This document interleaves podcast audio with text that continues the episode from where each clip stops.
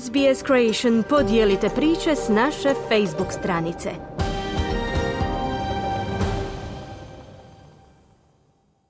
SBS na hrvatskom jeziku. Ja sam Marijana Buljan. Slijede sada vijesti iz Hrvatske.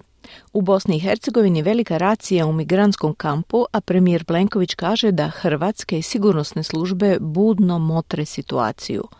Roditelji u Hrvatskoj sve češće odbijaju cijepiti djecu. Zbog toga se vratio zaboravljeni hripavac. Najviše slučajeva zabilježeno je u Splitu. Od ponoći jeftinija goriva. Iz Zagreba se javlja Siniša Bogdanić. Glavna vijest u Bosni i Hercegovini odjeknula je jako i u Hrvatskoj. Naime, policija i pripadnici obavještajno sigurnosne agencije BiH OSA proveli su veliku raciju u centru za smještaj ilegalnih migranata u okolici Sarajeva u operaciji usmjerenoj protiv mreže krijumčara ljudima. Potvrdili su iz Bosansko-Hercegovačke državne agencije za istragu i zaštitu takozvane SIPE. Uz pripadnike SIPE i OSE u operaciju su uključeni granični policajci te služba za strance pri Ministarstvu sigurnosti BiH.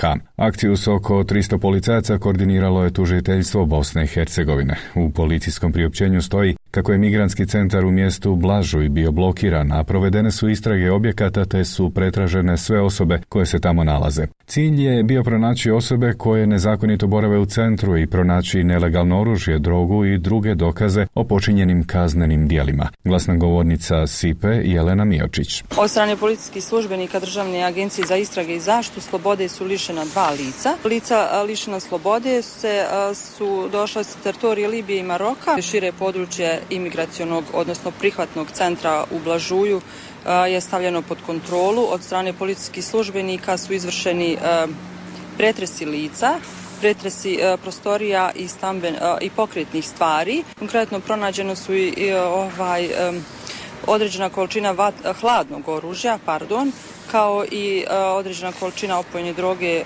marihuana i heroin. Dvije su osobe uhićene zbog kaznenih dijela tijekom racija, a još najmanje 20 je pritvoreno i bit će deportirano iz Bosne i Hercegovine, potvrdio je to ministar sigurnosti BiH Nenad Nešić. U okolici Sarajeva dva su manja centra za privremeni smještaj migranata koji stižu u tu zemlju iza Srbije i Crne Gore, dok su ostali na širem području Bihaća, gdje je po pravilu najveća koncentracija onih koji pokušavaju ilegalno nastaviti put ka Hrvatskoj Hrvatskoj i drugim državama Europske unije. Hrvatske službe budno paze na granicu i promatraju situaciju u susjednoj Bosni i Hercegovini, kazao je premijer Andrej Plenković nakon sjednice predsjedništva HDZ-a. Naravno da su svi budni, budni su i sigurnosno obavještajne agencije i Hrvatska policija i u ovom trenutku, osim onoga što su oni kazali, nemamo ništa novoga što bi kazali hrvatskoj javnosti, ali smo itekako svjesni izmijenjene sigurnosne situacije. Brutalna ruska agresija na Ukrajinu izazvala je ogroman izbjeglički val prije godinu dana. Ova situacija s terorističkim napadom Hamasa na Izrael također ima ozbiljne posljedice. Naša pozicija je tu i dalje čvrsta. Čuvati što se više može čvrsto pravu vanjsku granicu pa i šengensku granicu Europske unije. Što se tiče zemalja koje nisu unutar Unije ili nisu unutar Schengena, između nas su i tih zemalja, to su zemlje jugoistoka Europe, želimo da one što prije u potpunosti usklade svoj vizni režim i politiku viznog režima s trećim zemljama gdje ljudi dolaze avionima na aerodrom bilo u Sarajevo, bilo u Beograd i nakon toga ih preuzimaju krijumčarski skup skupine i zelenim granicama žele dovesti u Hrvatsku pa dalje prema zapadu Europe. Bivši slovenski premijer Janis Janša pozvao je Slovence da se legalno naoružaju strahujući od terorističkih napada. Optužujući vladu premijera Roberta Goloba da je nesposobna zaštititi stanovništvo, napisao je na platformi X kako je vrag odnio šalu. Poručio je da su naoružani pojedinci u kibucima u Izraelu spriječili smrt još većeg broja žena i djece. Podsjetio je kako je premijer Golob nedavno izjavio da je jedino rješenje problema problema ilegalne migracije učiniti je legalnom. U Hrvatskoj se takvi pozivi na naoružavanje građana neće čuti, siguran je premijer Plenković. Mi to ne bi nikada rekli. Ja mislim da u svakoj uređenoj državi postoje institucije koje vode računa o redu i miru. U Hrvatskoj računa o redu i miru sukladno zakonu vodi Hrvatska policija. Hrvatska vojska ima jednu drugu zadaću. Prema tome takvih poruka nećete čuti što se nas tiče a zbog prijetnji premijeru Plenkoviću te nedopuštenog posjedovanja oružja na općinskom sudu u Sisku nepravomoćno je osuđen 66-godišnji Đuro Čehulić iz Kutine i to na godinu dana zatvora, uvjetno na tri godine. Prevedeno, ako iduće tri godine ne počini slično nedjelo, neće ići iza rešetaka. Sudac općinskog suda u Sisku Domagoj Lovrić osudio ga je zbog prijetnje prema službenoj osobi u vezi s njegovim radom na devet mjeseci zatvora, a zbog nedozvoljenog posjedovanja oružja na dodatnih šest mjeseci, pa mu je izrečena jedinstvena kazna od jedne godine zatvora. Naime, prilikom pretresa Čehulićeve vikendice pronađeni su ručno izrađeni pištolj s prigušivačem i optičkim ciljnikom, dvije ručne bombe, zračna puška i više stotina komada raznog strjeljiva. Čehulić je prijetnje premijeru Plenkoviću izrekao pred kamerama jedne televizije nakon što je njegovo kumče Daniel Bezuk, također iz Kutine 12. listopada 2020. godine, iz automatske puške pucao rafalom na Banske dvore. Pritom je s četiri metka pogodio policajca Oskara Fiurija, koji je stajao na ulazu dok je drugom policajcu propucao džep na službenim hlačama. Napadač je nakon toga počinio samoubojstvo.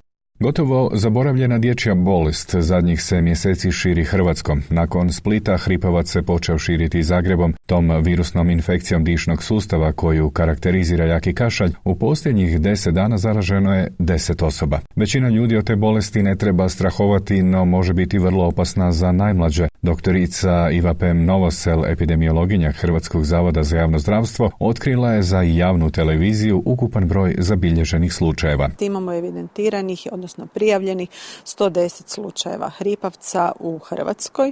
Od tih 110 slučajeva čak 70 slučajeva je iz Splitsko-dalmatinske županije.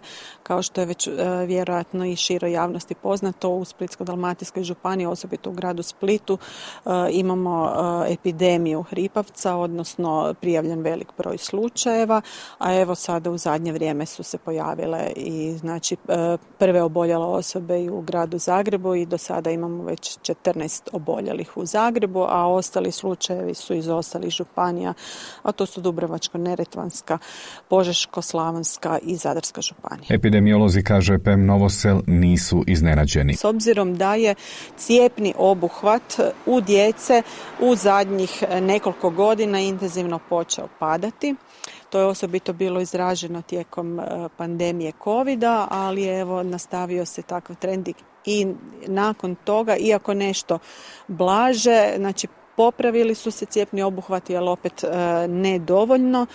I naravno, e, kada govorimo o ukupnom cijepnom obuhvatu, govorim onda o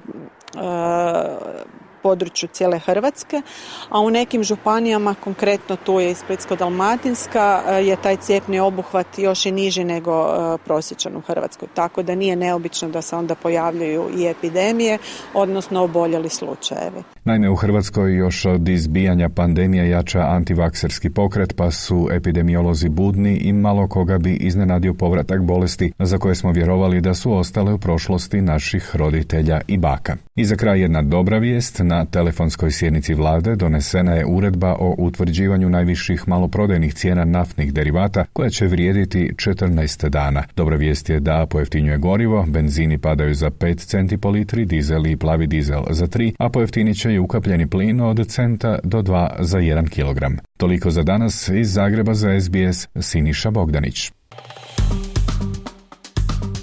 Kliknite like, podijelite, pratite SBS Creation na Facebooku.